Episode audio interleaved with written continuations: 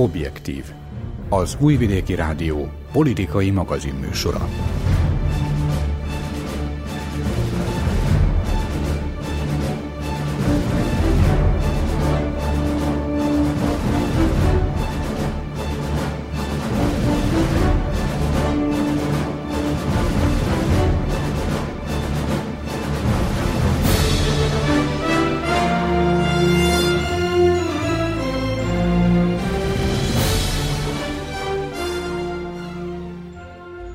Napot kívánok, Öreg Dezső vagyok, a mai objektív szerkesztője. Úgy tűnt az elején, hogy aránylag csöndös hét elé nézünk. Bár a tapasztalat azt mondja, Szerbiában ezt sohasem kell biztosra venni. Persze, hogy igazolódott a sok éves átlag, mert mint ahogy lenni szokott, a hét elejét a deréka követte, és akkor megtörtént a belgrádi képviselőtestület. És a fővárosi nők. Nekünk magyaroknak akár az egriek is eszünkbe juthatnak, de harciasságuk egy picit más volt már, mint a belgrádiaké. A korabeli források alapján ugyanis Eger sikeres 1552. évi védelme szorosan összefort a helyi nők vitézségével, az elsősorban a gyerekeikért küzdő asszonyokat az elszánt anyai szeretet vezette Belgrádban, viszont nem biztos, hogy az anyaság vezérelte a városi képviselőtestület ajtajába a nőket. Tehát az történt csütörtökön, egy napra rá pedig ítéletet hirdettek a Csurovia ügybe, ügyperében. Az állambiztonság akkori első embere Radomir Markovics és Milán Radonyics, a Belgrádi Állambiztonsági Központ akkori vezetője 30-30 évet kapott. Miroslav Kurák tartalékos és Radko Rómics aktív állambiztonsági pedig 20-20 évet. Ha akkor bezárják őket, mármint azon a gyilkosságot követően már szabadulnának, mert Szlavko Csuróját 1999. április 11-én ölték meg a máig ismeretlen elkövetők. Ez derül ki az ítéletből, mert Radomir Márkovics esetében a bíróság szerint bizonyítás nyert, hogy ő adta ki a parancsot a gyilkolásra. Kinek? Ez talány. Mint ahogy ismeretlen a közvetlen megrendelő személye, és hát a politikai háttér támogatóit is csak emlegették. Akkor Mirjana Márkovicsot, mondták a Júl vezetőjét, Szlobodan Milosevic feleségét, ma özvegyét, akinek a kirott ítéletet most nyilvánította semmissi a bíróság. Más ügyben természetesen. Több kérdés, kérdésem is van a stúdióban levőkhöz, Gusztor Andráshoz, Dani Zoltához és Patocs Lászlóhoz. Először is politikai a Csurovia gyilkosság, másodszor elégedettek lehetünk-e az ítélettel, harmadszor igaz-e a védőügyvéd állítása, hogy egy kor időszak felett bíráskodtak, nem pedig a vádlottak felett. Hogy az állambiztonság ellen folyt a per. Tehát első kérdés ugye, hogy politikai gyilkosság volt-e, a Csurovia gyilkosság, vagy nem. András, te vagy itt a jogász közülünk egyetlen parancsolj. Nyilvánvalóan politikai gyilkosság történt tekintettel a körülményekre, magad is mondtad, hogy néhány nap hiány, húsz év múlt el, és mi idősebbek nagyon jól emlékezünk azokra a napokra, és nyilvánvaló, hogy a megfélemlítés szándéka volt abban, amikor Gyuruviát brutális módon fényes nappal kivégezték. Hátba lőtték egy, egy átjáróban, egy, egy ház átjárójában. Igen. Így van, szinte a, szinte, szinte a háza előtt. Ez az üzenet az akkori újságíróknak is szólt, hogy jól vigyázzanak, amikor a NATO légiereje ilyen tevékeny, az új szerbiai újságírónak legalábbis hallgatnia kell, hogyha már nem képes támogatni a rezsimet. Ebből, ítél, ebből következik az is, hogy nem lehetünk elégedettek a, az ítélettel, és most egyáltalán nem a 20-30 vagy 40 évekről beszélek, hanem arról, amit magad is mondtál, hogy nem tudunk lényegében semmit. Nem tudjuk azt sem, hogy ki volt az, aki meghúzta a ravaszt, és ki volt az, aki ezt ténylegesen kitalál, kitalálta. Az, hogy egy kor felett ítélkeznek, nem tudom, nem tudom, hogy, nem tudom, hogy kor felett hogyan, hogyan, lehet, hogyan lehet ítélkezni, de azt gondolom, hogy így, így semmiképpen sem. Tehát én személy szerint jogászként ezt a díszletet annyira megkésetnek tartom, meg hiányosnak, hogy nem látok benne semmilyen szatisfakciót, se a az elhunyt családtagjai, se az újságíró társadalom, se az össztársadalom irányába. Zoltán, te hogyan látod ezt a gyilkos, hát gyilkos, pontosabban az ítéletet? Hogy ugye az első kérdés az volt, hogy ez politikai gyilkosság, én nem tudom egyáltalán, hogy kiben merül föl az a kérdés, hogy, hogy nem az. E, nyilvánvaló, hogy az volt. Általában szerintem, ha egy újságírót meggyilkolnak, akkor azt, azt vagy a, a, a politika áll mögötte, vagy a, a maffia, de hát végeredményben a, a, a gyilkosságnak akkor is az indítéka az, az, az e, egyértelmű.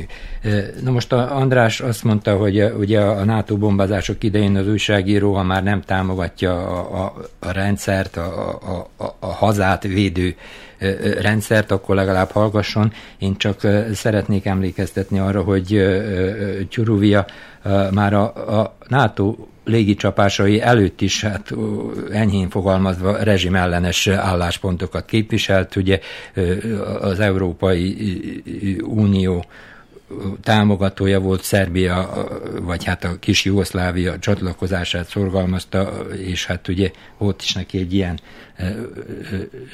újságja, hogy Európianin azt hiszem, a másik pedig Itt ugye a, a névni telegráf volt, ugye, ha jól emlékszem. A, abba én nem mennék bele, hogy, hogy, hogy most ez a, az ítélet elégséges-e vagy nem, viszont azért 20 év telt el a, a Tyurovia gyilkosság óta, és ha jól tudom, ez az első ö, ítélet újságíró gyilkosság ügyében ö, Szerbiában, mármint ugye hát a 90-es évek óta, és ö, ilyen szempontból azért mégiscsak van valamilyen jelentősége, de emlékezzünk vissza, hogy a, ö, azt hiszem éppen már ez a hatalom ö, mikor még sehol nem látszott a, a, az ügynek, a, a bírósági ügynek, vagy talán nem is volt még bírósági, hanem csak ügyészség folytatott vizsgálatot, a vége nem látszott, akkor a hatalom úgymond független szakértőkből és újságírókból egy bizottságot alakított, amely majd nyomoz, vizsgálja ezeket a, a gyilkossági ügyeket.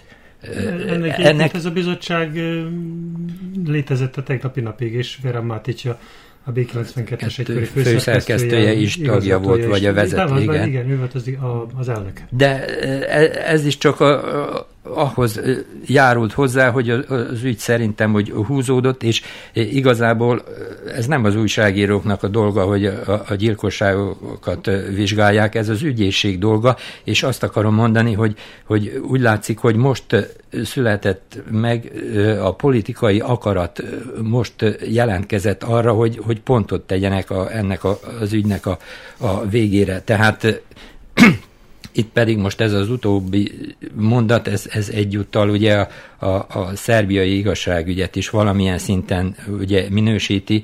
Nem hiszem el, hogy 20 év nyomozás kellett ahhoz, hogy a Tyuruvia gyilkosság ügyében megállapítsák. Hát állítólag azt tudják, hogy kihúzta meg a ravaszt, csak azt nem tudják, hogy a, hogy a titkosszolgálat főnökének kiadott erre utasítást. Zoltán azt mondta, hogy 20 év kellett az, hogy megszóláson a politikai akarat, hogy pont kerülten egy ügy végére, vajon pont került ennek az ügynek a végére, miután láttuk, hogy, hogy, hogy elítéltek négy embert, de, de nem tudjuk, hogy ki volt a gyilkos, nem tudjuk, hogy ki volt a közvetlen megrendelő, nem tudjuk, hogy ki volt a politikai háttértámogató, pontosabban hát azt lehet igazán megrendelőnek tartani. Mindabból, amit az előttem szólók elmondtak, és amit olvasni lehetett a sajtóorgánumokban az ítélethozatal kapcsán, én inkább arra a következtetésre hajlok, hogy ez egy úgynevezett kirakat ítélet lehet, abban az értelemben, hogy a hatalomnak valamilyen módon most kellett megmutatni azok, hogy ezen a területen is eredményeket tudjon felmutatni. Úgy lehetne ezt a hatalmi üzenetet olvasni, hogy egy megoldatlan ügyel kevesebb van, ítélet született, mindenki elégedetten hátradőlhet, és akkor ezt az első három, az előbbi három gondolatomat azon nyomban vissza is szívom, mert én nem így olvasom ezt a történetet. Nem, ha nem... Ö, ez az ítélet szerintem inkább arra mutat, hogy ténylegesen felmutattak valamit, és akkor ezzel le tudnak egy-egy egy újabb, nehéz, megoldatlan ügyet, de hirtelen összedugnánk a fejünket, mindannyian tudnánk mondani 5, 6, 10, 25 hasonló ügyet, amelyre szintén nem került uh, még pont. Uh, abból a szempontból talán uh, pozitívnak is mondható, és most nem ironizálok, hanem uh, ténylegesen így gondolom, hogy valamilyen zárlatot kapott egy történet. De ahogy Zoltán is az előbb mondta, ez lehet, hogy inkább csak részben pozitív a Szerbia igazságszolgáltatás számára, mert gondoljunk csak bele, hogy az elmúlt évtizedekben jó néhány hasonló ügyel kapcsolatban kellene, hogy legyen valamiféle ítélet, és nem is kell annyira visszamennünk a zavaros szerbiai történésekben, hány hónappal ezelőtt voltak a belgrádi házrombolásos történetek? Történt azon a területen valami? És akkor még csak nem is egy ember, nem is egy újságíró, nem is egy meghatározó szerbiai figura ellen elkövetett tettekről beszélünk. Magyarul én inkább úgy látom, hogy kicsi ö, erőszakkal értelmezhetjük ezt az egész történetet pozitívumnak és a jövőben mutatónak, de hogyha ezt a gesztust nem engedjük meg magunknak, akkor lehet, hogy inkább szomorúságra lenne okunk. Na most itt azért egy dolgot ki kell mondanunk. A bírósági ítélet szerint az állam állt e mögött a gyilkosság mögött, újságíró gyilkosság mögött, ugye mégpedig a titkosszolgálat, hát az állambiztonság a titkosszolgálat legrangosabb vezetői. Úgyhogy ez, ezt akár értelmezhetjük úgy is, ahogy mondtad, hát nem egy korai időszak, de e, mindenképpen a, a, a rezsim elleni ítéletnek is e, felfoghatjuk. Attól függ, hogy hogyan fogjuk fel az államot. Én úgy emlékszem arra, arra a periódusra, hogy akkor arról szólt az állam, hogy valaki azt mondhatta, hogy az állam én vagyok. Na de térjünk vissza e, a mához. Vucic elnök is reagált az ítéletre, és azt mondta, hogy ez egy fontos láncszeme az igazi jogállam megteremtéséhez vezető úton. András ismét, mint jogász, akkor mi most jogállamban élünk, vagy, vagy pedig az úton haladunk a jogállam felé? Valamilyen úton haladunk, hogy már abban egészen pontosan, nem, nem vagyok egészen biztos, hogy már haladunk, és még visszatérve végig csak az ítéletre. Ez egy elsőfokú ítélet, ami 20 év kellett. Nyilvánvaló, hogy folytatása következik, és én sajnos vagyok annyira cinikus, hogy ne zárjam ki, hogy a másodfokon akár egy teljesen más ítélet is születhet. Tekintettel arra, hogy az ítélet hirdetésig a vád arról szól, hogy konkrét szemét gyanúsítottak Tyurúja meggyilkolásával, és amikor az ítéletet hirdették, ez akkor már kikerül, kikerül belőle, már ez a személy is imaginálussá, ennen ismeret, ismeretlen személyé vált. De ugyanakkor ha jó indulat vagyok, akkor azt mondom, hogy tényleg a jogállam felé halad, mert legalább van egy elsőfokú ítélet 20 év után.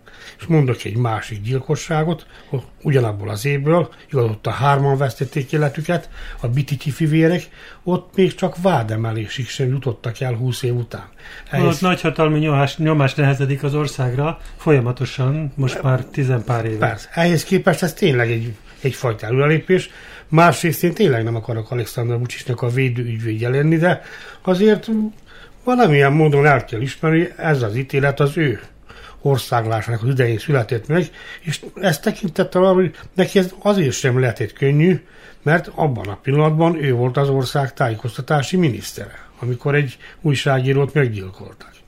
Persze, hogy ezért nem mondott le akkor, amit azt gondolom, hogy le kellett volna, hogy mondjon, de ez már ugye a Moskasz az egész történetet. Tehát az alapvető is az volt, hogy haladunk-e a jogállam felé, vagy jogállamban élünk, egy jogállamban még nem élünk, de valami apró kis lépésekkel csak haladunk valamilyen irányba. Még csak egy nagyon rövidet idéznék ennél a kérdésnél, miért nem történt meg a bírósági per elindítása és lefolytatása akkor, amikor egészen más hatalmi garnitúra volt az ország élén? Nincs válasz. Hát erről besz, de volt a politikai akarat kérdése. Megyünk tovább.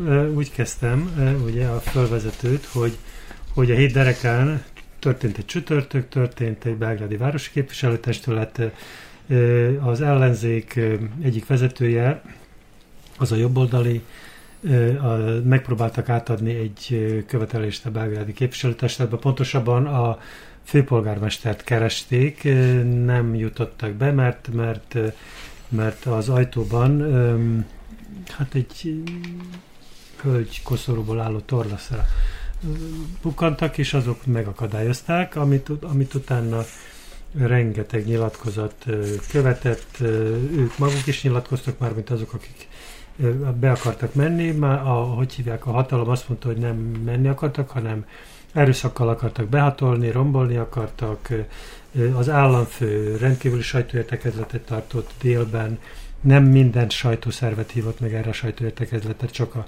meghatározottakat azt mondta, hogy az erőszak és a fasizmus Szerbiában nem mehet tovább.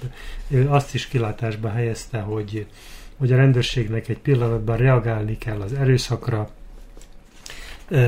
Rengeteg nyilatkozott elhangzott, a belügyminiszter nyilatkozott, mindenki ezzel a témával foglalkozott két-három napon keresztül. Ez egy szokásos szerbiai folyamat, hogyha van egy botrány, akkor két-három napig írnak az újságok, és akkor következik a, az újabb botrány. Na most ti mit lát, mert, hogy, mert azért kérdezem, hogy mit láttok e, e botrány mögött, mert nem ez az első eset, hogy államfői, miniszteri szinteken nyilatkoznak erről, mi történik Belgrádban. Mondom így, hogy történik, mert azt hiszem, hogy mindez nincs még lezárva. Zoltán. Mi történik Belgrádban? Javában dübörög a, a választási kampány. Vagy mondjuk úgy, hogy a, a, a az ellenzék lejáratási kampánya, amelyhez hát ugye elég hatatósan maga az ellenzék is hozzájárul. De azt mondtad, hogy ugye a főpolgármestert keresték, és hogy valami követelést akartak volna átadni. Hát ennek nyilván megvan a, a, a, a szabályozott módja, be kell jelentkezni, megvan hol ki, és hol adja azt át. Szerintem... A tiltakozásra nem, volt, nem, nem, arról indult, nem arról szólt a történet, hogy tiltakozás indul, hanem néhány ember be akar menni, hát, egy, egy hát az a néhány talán. ember mondjuk a, konkrétan Bosko Obrádovics, aki azt hiszem csárcsák illetőségű, nem tudom, hogy mit keres a, a belgrádi képviselőtestületben, de ez most tényleg mellé kérdés. A fő kérdés az szerintem, hogy éppen ez a nevezett úriember ugye az a módszere, az én meglátásom szerint, hogy, hogy kiprovokálni ilyen incidenseket, akár súlyosabbakat is. Te is említetted Vucicnak azt a kijelentését, hogy a rendőrségnek egyszer majd azért be kell avatkozni. Miért egyszer? A, a, a, az RTS székházába való behatolás után azt mondta az államfő, hogy tovább most már nem tűrik meg az erőszakot, és hát békésen tüntethetnek, de aki erőszakhoz alkalmazkodik, a, az, arra ugye az állam lecsap. Hát most nem volt talán verekedés, de dolakodás megint csak volt, és ennek mi az értelme? Az az értelme, hogy a, a, az alkalm, a női alkalmazottak megvédjenek egy állami intézményt, egy állami épületet, vagy ez másnak a feladata lenne, akár mondjuk ott a, a, a biztonságiaknak, akár a, a rendőrségnek. Én szerintem a, a hatalom ezt tudatosan engedi az ellenzéknek azért, hogy utána ugye jöjjön ez a nyilatkozatáradat, ahol hát a minősítéseket már elmondtuk, és hát halljuk nap mint nap, az ellenzék ilyen meg olyan, és ez folytatódik. Most, hogy ez konkrét lecsapódás a, a, a több hónapja tartó ellenzéki tüntetésnek, vagy pedig valóban egy, egy választás előszere, ezt én, előszere, ezt én most nem tudom megmondani, de hogy ez, ez kemény kampány, az, az, az biztos, és most olvastam, azt hiszem tegnap, vagy, vagy talán már ma reggel, nem tudom pontosan, a, az egyik belgrádi bíróság megbüntette 100, dinár, 100 ezer dináros pénzbírságot rót ki a szerb haladó pátra, azért, mert januárban az egyik közleményében Dragán Gyilaszt tájkunnak, csalónak, rablónak nevezte. Miközben a hatalmi koalíció tagjai egészen az államfőig ugyanezt mondogatják nap, mint nap Gyilaszról, a, a, többi ellenzéki vezetőről. Obradovicsot egyenesen lefasisztázza mindenki most. Hát, Mármint a hatalmi. Még a, még a város, belgrádi városi képviselő testületet a testükkel védő nők is. Úgyhogy ez, ez, ez valóban furcsa számomra, hogy most már van bírósági ítélet is, hogy nem kellene így folytatni a politikai harcot, de úgy látszik, hogy Szerbiában már az előbb beszéltünk az igazságszolgáltatás helyzetéről, úgy látszik, hogy ezt nem igen veszik figyelembe. László, te hogyan láttad a hétderekai csütörtöki eseményeket? Mielőtt erre konkrét választ adnék a fölvetés másik kérdésére, erre az állandó lefasisztázásra, illetőleg a mindenki fasiszta történetre volna egy reflexió. Azt hiszem, hogy tegnap olvastam egy, azt hiszem, hogy tegnap olvastam egy nagyon érdekes Deneszos cikket egy fiatal filozófus ö, tollából, aki azt mondta, illetőleg az elmúlt hetek történéseit összegezve valahogy úgy fogalmazott, hogy Manapság a szerb politikai életben mindenki akkora antifasiszta, hogy félkézzel állítaná meg a német birodalmat. Mi ebben az egésszel a probléma? Ugye lefasisztázzák a dvéri mozgalmat, most ennek az igazságtartalmát megkerülve a dvéri mozgalom Alexander Vucicot, illetőleg a haladó pártot fasisztázza le, mindenki, mindenki különféle jelzőket aggat. Ebben az egész történetben az a legnagyobb probléma, hogy pontosan a lehetséges kritikát lehetetlenítik el vele. Hogyha mindenki egymásra ö, ilyen jellegű verbális támadásokkal ö, mozdul, akkor nem fog sehova se menni előre a társadalom. A politikai életről pedig ne is beszéljünk. A konkrét ö, incidenst pedig én nem is tudom, hogy hogyan lehetne egészen pontosan körbejárni, de mintha instrumentalizálnák a női politikusokat. Magyarul a nemiségükből kifolyólag vonnak védőgyűrűt belőlük egy intézmény elé. Nagyon pontosan mondta az előbb Zoltán, hogy nem az ő feladatuk volna az, hogy egy intézményt megvédjenek. Viszont arra szeretnék utalni itt rögtön kapásból, hogy ez a kortás különféle politikai iskolákban, politikai pártokban bevett gyakorlat. Gondoljunk csak a néhány hónappal ezelőtti magyarországi ellenzéki tüntetések, megmozdulások, parlamenten belüli, MTV a székházon belüli történésekre. Ott is tudatosan ha meg szabad engednem magamnak egy ilyen minősítést, akkor a ö, szerbiai, a múlt, az eheti szerbiai eseményektől sokkal diszkrétebben és ügyesebben oldották meg azt, hogy a politikai gyakorlat, a politikai realitás egy meghatározott pillanatában maguk a nők kerüljenek. Ez viszont fölvet még egy kérdést is, itt majd befejezem a gondolatomat.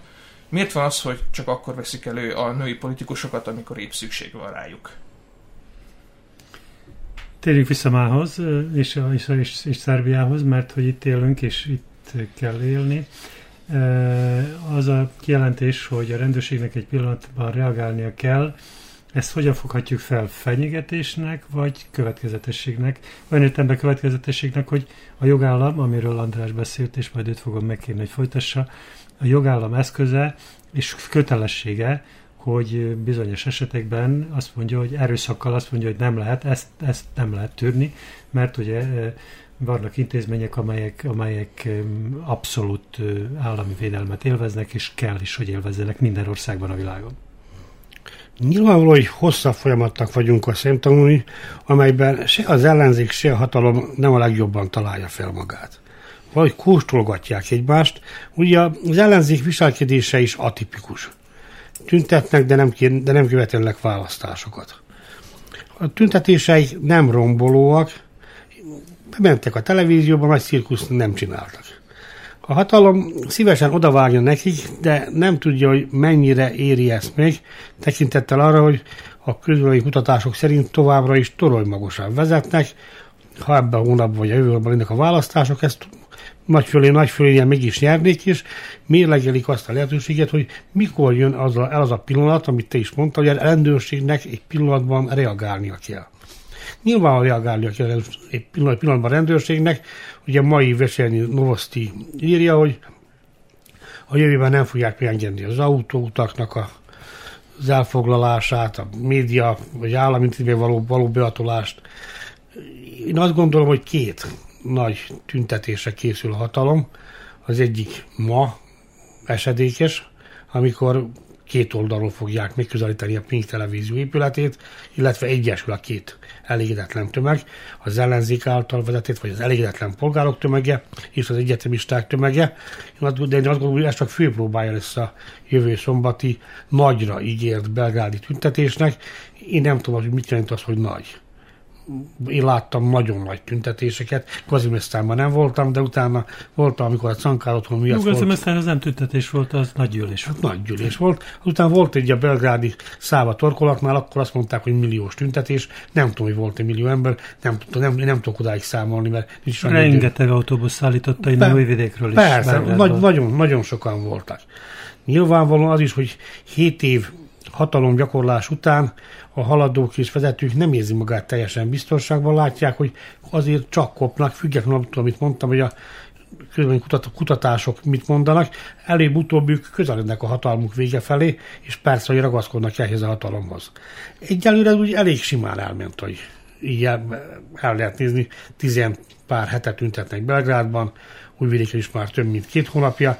Ne, a rendőrség valamikor azért komolyabban lépett oda nem látom az összefüggést a 97-es tüntetésekkel, 96-os, 97-es tüntetésekkel, akkor is Beográdban folyamatosak voltak, mindennapos tüntetések voltak, hatalmas rendőrségi kordon vonult ki minden nap, jó néhányan részt vettem, de a rendőrség aktívan nem vállalt abban szerepet, annyit vállalt, hogy megállította a tömeget egy, egy pillanatban. Nem engedte őket tovább a teráziától például. Itt is csak az kellett volna, nem? Persze. Odaállnak a, a képviselőtestület ajta és azt mondják, hogy eddig lehet tovább. Ez, ez a rendőrség hogy van, visszatérek magam, hogy kóstolgatják egyre egymást, és keresik a fogást egymáson, egyre minden játék nem találják. Se az ellenzék nem találja saját magát, se a hatalom azt a módszert, hogy ezt a akármi ellenzéket még jobban meg tudná semmisíteni. Akkor ezt a témát azt hiszem, hogy be is fejeztük, megyünk tovább. A következő témánk a, a külügyminiszter, aki azt mondta, azt mondta nekünk, mindennapi embereknek, hogy ne utazzunk Nagy-Britanniába, mert ott nagy a veszély. Követte, ezt megelőzően a britek mondták, hogy ne utazzanak, állampolgáraik ne utazzanak Észak-Koszovóba, és azt megelőzően pedig a németek hívták fel a német állampolgárokat ugyanerre, hogy Észak-Koszovóba ne menjenek, mert ott hát nem biztonságos a helyzet, ennyi szólva. Erre reagáltunk mi. Elsőként volt talán Odivica Dacsics megnyilvánulás, aki azt mondta, hogy akkor ő is mond, azt mondja, hogy ne utazunk Nagy-Britanniába, mert ott bizonytalan a helyzet, mert ugye a Brexit miatt Nagy-Britanniában tüntetnek, stb. stb. És akkor mondta, hogy igaz, hogy ezt cinikusan mondta, de abból kifolyólag, hogy nincs semmi okok, hogy ne utazzanak Észak-Koszovóba, mert ott nem, így, valahogy így fogalmazott, hogy nem nagyobb fokú a bizonytalanság, mint Koszovó többi részén, mert hogy, hogy Koszovóban a bűnözés az mindennapi dolog. Zoltán, te hogy látod ezt? Hát valóban csak a cinizmus szó jut eszembe, de szerintem azért a egy külügyminiszternek nem ilyen szinten kellene talán megnyilatkoznia. Most én abba valóban nem tudok, vagy nem is nagyon akarok bele látni, hogy, hogy a, a, a brit minisztérium az annak milyen információi vannak, amelyek alapján azt tanácsolták a brit állampolgároknak, később majd ugye a németek is, hogy hát eh, most eh, ne utazzanak Észak-Koszovóba. Eh, egyébként hát Belgrádból is hallunk ilyeneket, hogy Koszovóban ugye nyugalom van, de feszült a helyzet, meg a szerbek veszélyeztetve érzik magukat akkor valamilyen alapja talán még lehet is. Ennek a londoni vagy, vagy berlini ugye, figyelmeztetésnek, de az, az, hogy miért ne utazzanak az emberek Nagy-Britanniába, hát ott azért mégiscsak a a demokráciának nagyobb hagyománya van, és a demokratikus intézményeknek nagyobb hagyományuk van, és azt hiszem, hogy a politikai kultúra is nagyobb Angliában vagy Nagy-Britanniában, mint itt a, a Balkánon. Na most ugye, hogy a, ne beszéljünk arról, hogy a a szerbiai állampolgároknak azt hiszem, hogy vízum is kell Nagy-Britanniába, vagy már nem kell. Én azt hiszem, hogy kell. Ugye itt kivételek azok a kettős, ugye magyar állampolgárok, azok uniós állampolgárként oda utazhatnak. Úgyhogy ez, ez a szerbiai külügyminiszteri megnyilatkozás, ez nekem inkább a, a, a tehetetlenséget bizonyítja, hogy most már megint mit akarnak a, a, az angolok, akik egyébként is ugye hát Szerbia ellen vannak, legalábbis a koszovói kérdés megítélésében. Igen, világos ez, hogy a Dacsics csak az angolokat merte meg, megpiszkálni. És a németeket miért nem bántotta? Azért, mert, mert nincs, sok, nincs tüntetés, nem? Valami, nem? Valamivel több német befektető van itt Szerbiában. És most várjuk a Volkswagen. Tetejében. De különbözőnek tényleg időnként feltűnési mániában szenved, és ugye most már nem is emlékszek, hogy hány hónapja nem volt valamilyen komoly vendég itt, akinek bírt volna énekelni, egy Putyin, egy Putyin vagy Erdogán méretű vendég. Hát úgy látszik nem talált már újabb egzotikus országot, amelyet rábírt volna arra, hogy vonja vissza Koszovó elismerését. Képtelen volt ilyesmivel földni magára figyelmet, bár én sajnálom, hogy nem találkozhatnák vele. És föltenném a kérdést, hogy és akkor miért zavarja az, amikor mennek Koszovóba a külföldiek? A héten véletlenül ott járt Koszovska Mitrovicában négy albániai albán katona, ez viszont nagyon idegesítette őket.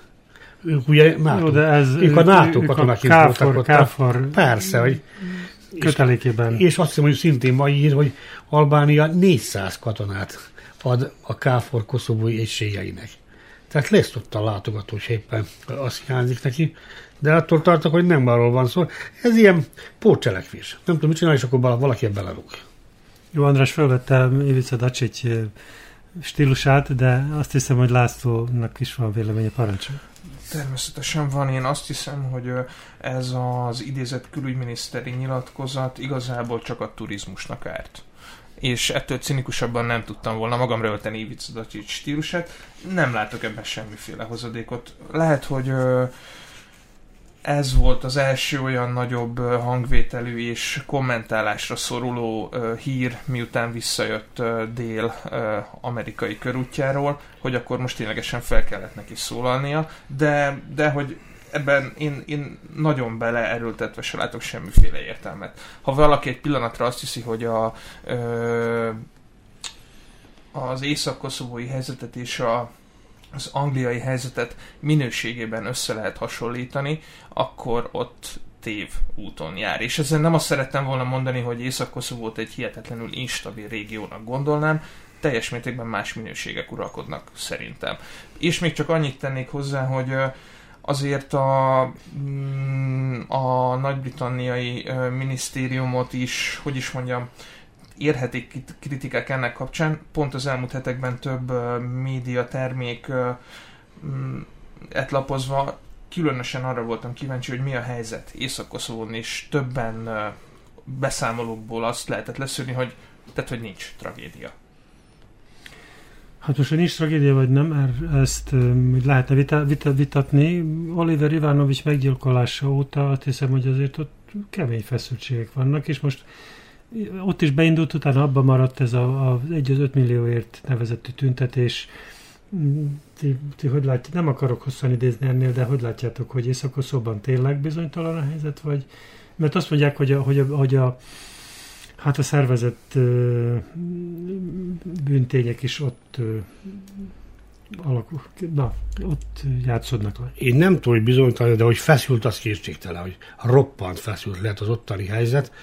Ugye erről most már senki nem beszél, maga a szerb államfősek ugye mindennek a megmondhatója itten, de emlékezzetek vissza, hogy a múlt hónap elején ő maga kérte a koszovói tisztségviselőket arra, hogy ne, adjanak, ne adják el a koszovói intézményeket, és 45 napot kért magának arra, hogy közben megvitassa a világ vezetőivel, hogy mi lesz ott.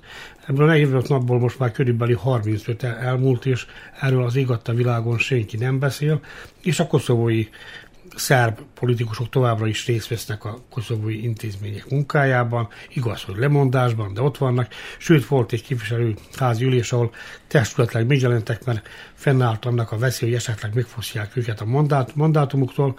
Én azért az az igazság, hogy nem szeretnék ott nagyon, nagyon ott élni, bár azt gondolom, hogy tényleg csak találgatás, mert nincsen közvetlen tapasztalat, hogy a mindennapi élet az bonyolódik, az megy. De az a, az a probléma, hogy ott bármelyik pillanatban bármi kirobbalhat. Elég, hogyha Tacsinak csónakázni támad kedve a gazivodon, és rögtön nagy probléma lesz. Tehát hihetetlen, hi, nagy a feszültség, és az a igazi probléma, hogy nem látom most az utóbbi hetekben különösen nem, hogy bárki az a bárki azon dolgoznak komolyan, hogy ezt valahogy most már hidaljuk lesz a feszültséget, fejezzük be ezt a történetet. Itt Szerbiában a koszovói történet leállt. Ma nyilatkozott Gyuri úr, éppen Washingtonban tartózkodik, mint a koszovói irodának a vezetője, de ne, nincs, az a, nincs az a lendület, ami volt jó néhány napon keresztül, ősz óta volt egy ilyen lendület, hogy no most akkor ez utolsó szakasz elindult, megpróbáljuk most. Ennek hogy a pristinai vámok tettek ebbe végérvényesen, vagy pedig mások, vagy azt gondolom, hogy mások, vagy kevések azok a vámok, hogy ennyire blokkolják az egész folyamatot. És most nem menjek át az európai parlamenti választások, hogy tényleg nem várható semmi. Hogy még a héten eltévedt ide két német parlamenti képviselő, és akkor ők azért ezt az államüzet kicsikét megmozgatták. Ez mit jelent egyébként? Azt jelenti, hogy a befagyasztott konfliktust most már műveljük és csináljuk, és építjük ezt, ezt a helyzetet? Mi, hogy, mi folyamatosan csináljuk. Tartósan mi úgy elcsináljuk a bombázások óta befogyasztott konfliktust, de viszont úgy látszik, hogy egyre több partnerünk akad a nemzetközi közösség részéről is ebben. Krisztiánáról ne, ne is beszéljünk. Ugye én nekem is az a benyomásom, hogy Belgrádnak megfelel ez a befagyasztott konfliktus, ő csak arra törekszik, hogy ezért ne őt tartsák felelősnek, hanem a, ugye a másik felet, tehát Pristinát. Ami pedig valóban, hát hogy most mennyire, de a, a helyzet nyilván, hogy feszült Koszovóban, és nem csak Észak-Koszovóban, vagyis a, a szerb többségű területeken, hanem egész Koszovóban. A szervezett bűnözés az, az mindenütt jelen van, és hát most ott is azt hiszem, hogy az albánok is ilyen kormányellenes tüntetéseket indítottak, úgyhogy valóban igaza van Andrásnak, hogy hogy egy, egy, egy, egy szikra is ugye komoly problémákat okozhatna, egyelőre viszonylagos nyugalom van Koszovóban. Na most erre csak azt mondhatom, hogy a német külügyminisztérium felsorolta. Zubin Potok, Leposavics, Zvecsán és Észak-Koszovszka Mitrovica, ezek azok a községek, ahova nem akarja, vagy pocsabban nem javasolja a német állampolgároknak, hogy odautazzanak. Ez az a négy szerb többségű község, amelyet az elhatárolás során esetleg Szerbiához lehetne csatolni. Ezek a szerb többségű községek. Térjünk vissza Szerbiába, igaz, gondolom a szűkebb Szerbiába, hogy, ahogy valamikor neveztük.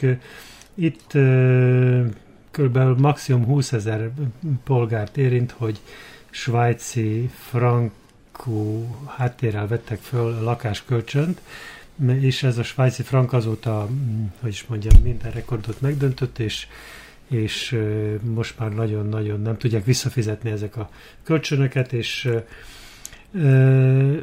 a múlt héten az államfő arra sétált, arra járt, ahol ezek a polgárok tiltakoztak, és azt mondta, hogy egy héten belül, azt mondta, péntekig megoldja az állam. Most az a péntek az tegnap volt. Én nem tudom, hogy biztos megoldás született volna-e, én úgy tudom, hogy nem hogy mi lesz azzal, hogy, hogy összeült, összeültek több szerb ezzel kapcsolatban ülésezett, és azt mondták, hogy meg fogják oldani, nem tudják még pontosan hogyan. Mit jelent ez, hogy ez gazdasági vagy politikai kérdés a svájci frank hitelek szanálás? Igen. Zoltán? Mind a kettő. Hát most megint csak, ha megengeded, akkor visszacsatolnák a, a, a műsorunk elején boncolgatott témához, hogy hogy, hogy működik a, a, a jogállamiság és a, az igazságszolgáltatás. Ugye, hát kicsit, hogy is mondjam, cinikusan mondtad, hogy az államfő épp arra sétált, és hát megígérte, hogy megoldás születik a, a svájci frank hitelek ügyében, miközben ezt az ügyet már legalább két éve tárgyalta a, a legfelsőbb semmítőszék, azt hiszem, hogy így hívják, és most hirtelen ugye megszületett a, a, a véleménye, ez még nem, ez nem egy konkrét ügyben hozott bírósági döntés, hanem egy bírósági állásfoglalás, mi szerint ugye a semmi nyilvánítják a, a, azt a deviza klauzulát, így hívják, amikor is ugye hát a, a hitelt eredetileg svájci frankban vették fel névlegesen, persze ugye dinát kaptak, és hogyha a bankok nem tudják bizonyítani, hogy ők külföldön valóban ezt a pénzösszeget svájci frankban vettek fel pénzt, hitelt arra, hogy itt lakáskölcsönt folyósítsanak, akkor ez, ez nem érvényes. Igen ám, hát de egyébként ez az ügy még 2005-ben kezdődött, és akkor az állam is valamilyen támogatási rendszert alakított ki, és hát arra ösztönözte az embereket, hogy vegyenek ilyen, föl ilyen lakáskölcsönt, ami akkor kedvezőnek tűnt. Persze utóbb kiderült, hogy szerintem a bankok akkor is tudták, vagy legalábbis azzal kalkuláltak, hogy a svájci frank lesz a legerősebb ugye, valuta, és hát még szárnyalni is kezd, ami azután 2010-11-ben be is következett. Na, és 2011-ben a, akkor a, a Nemzeti Bank, a Szerb Nemzeti Bank leállította ezeknek a hiteleknek a folyosítását, közben ugye a, a lakásvásárlók ugye hát arra panaszkodtak, hogy szinte duplájára emelkedett a, a, rész, a törlesztő részlet, tehát maga az egész összeg, amit vissza kellene fizetniük, és sokan nem tudták ugye fizetni.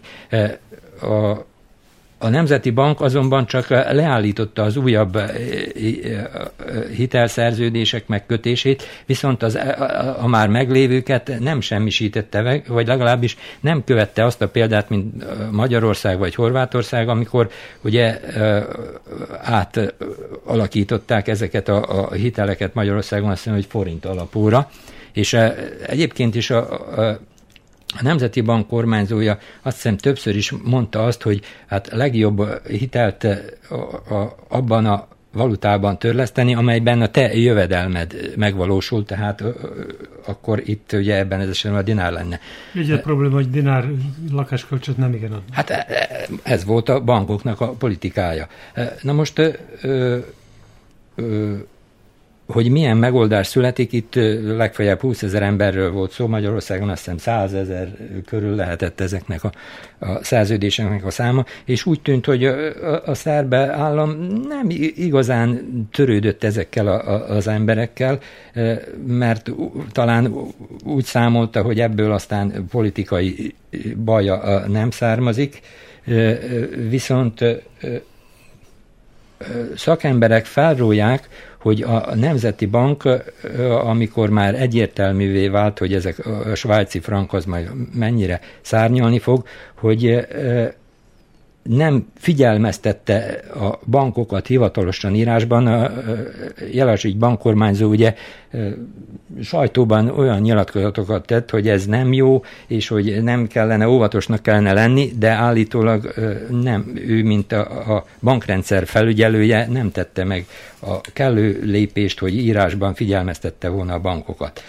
Na most egyértelművé vált, hogy itt a, nem a hiteligénylők a, a, a, a hibásak, hát részben ők is, mert ugye hát azért aláírták a szerződést, ez egy, hogy is mondjam, jogi aktus, amelynek utána hát bizonyos következményei vannak. Persze szerintem akkor mondom, még az állam is erre ösztönözte őket, és akkor most nem sok időnk van, nem menjünk már vissza, ugye a 90-es években a DAFI ment meg a a, a Jugoszkandik bankhoz, ami egy teljes rablás volt, viszont ezek az intézmények is megkapták a működési engedélyt, tehát az áram hozzájárulásával.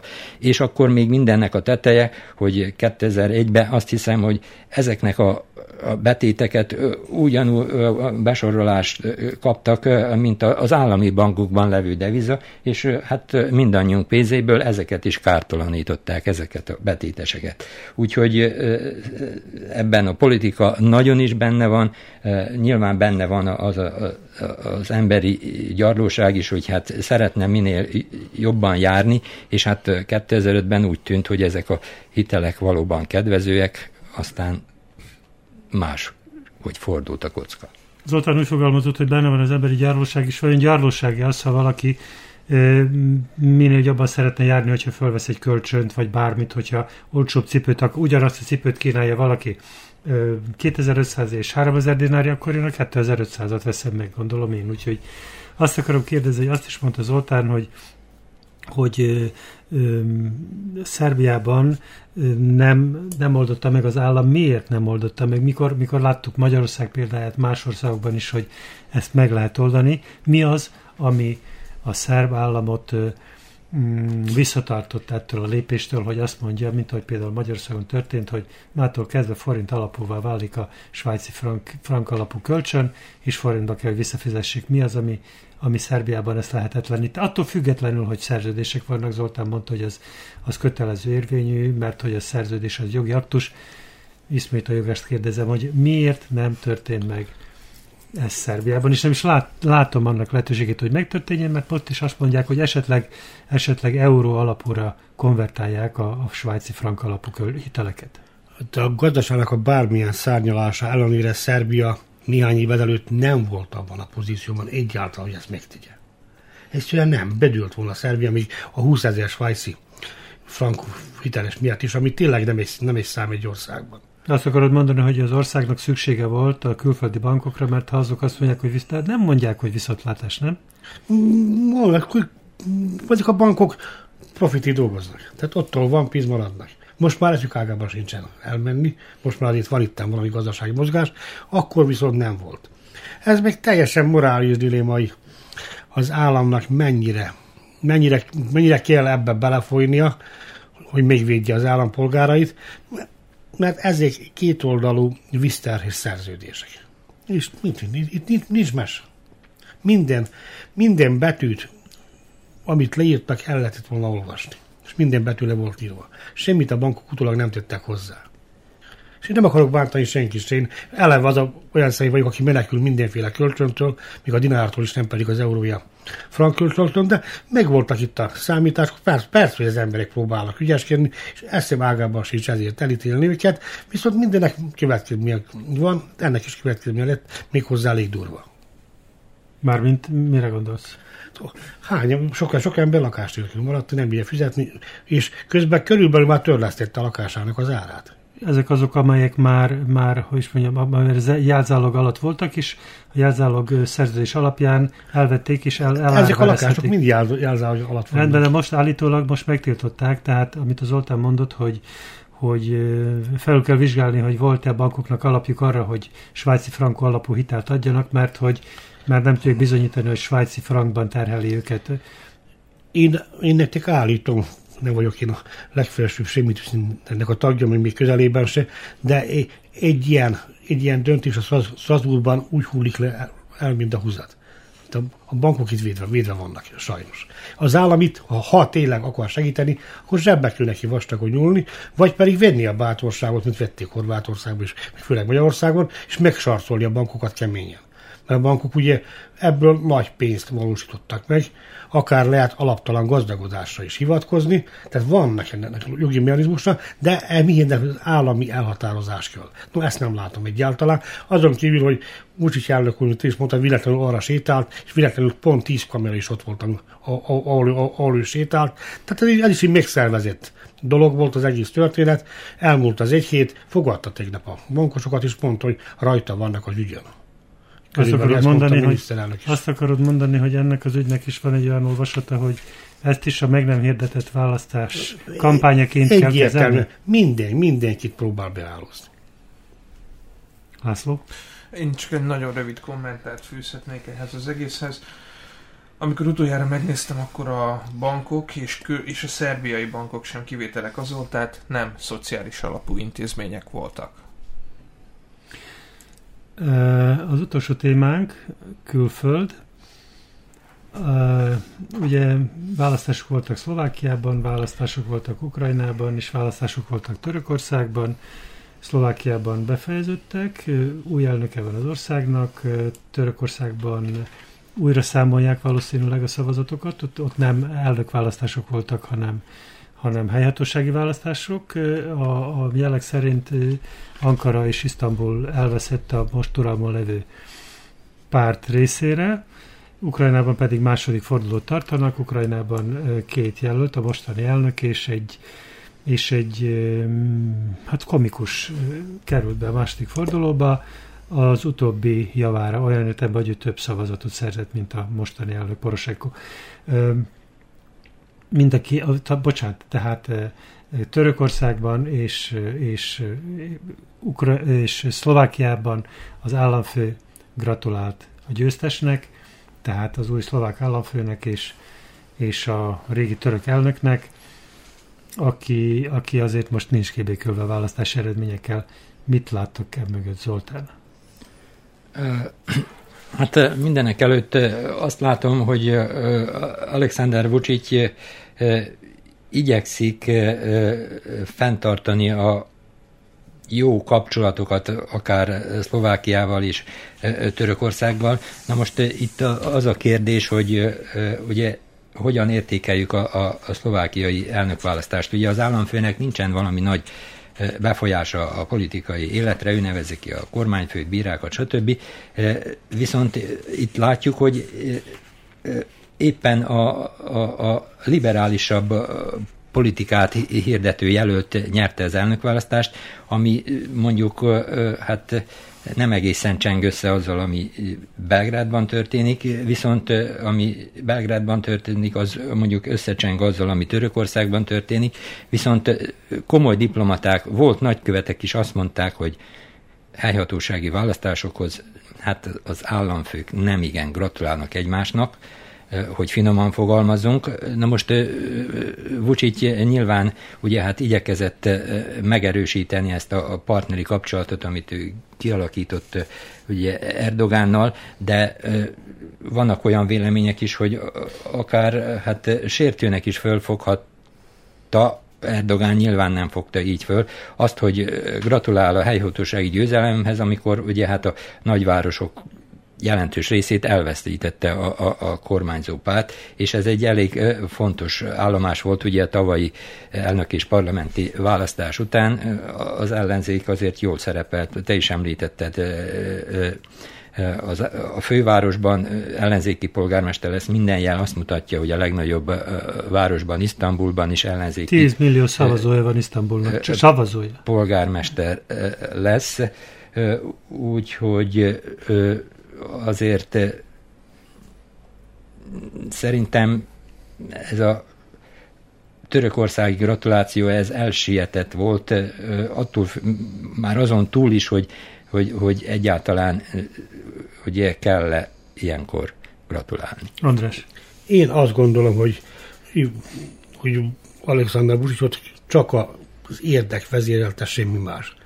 Erdogán bejelentette, hogy győzött a választásokon, ő telefonon gratulált neki, hogy nem gratulált volna, Szerbia egyik legfontosabb gazdasági partneréről van szó, aki talán néhány hónap múlva megkezdi az autóút építését Belgrád és Szarajevó között, mégpedig az az autóút össze fogja kötni Szerbiát a boszniai szerb köztársasággal.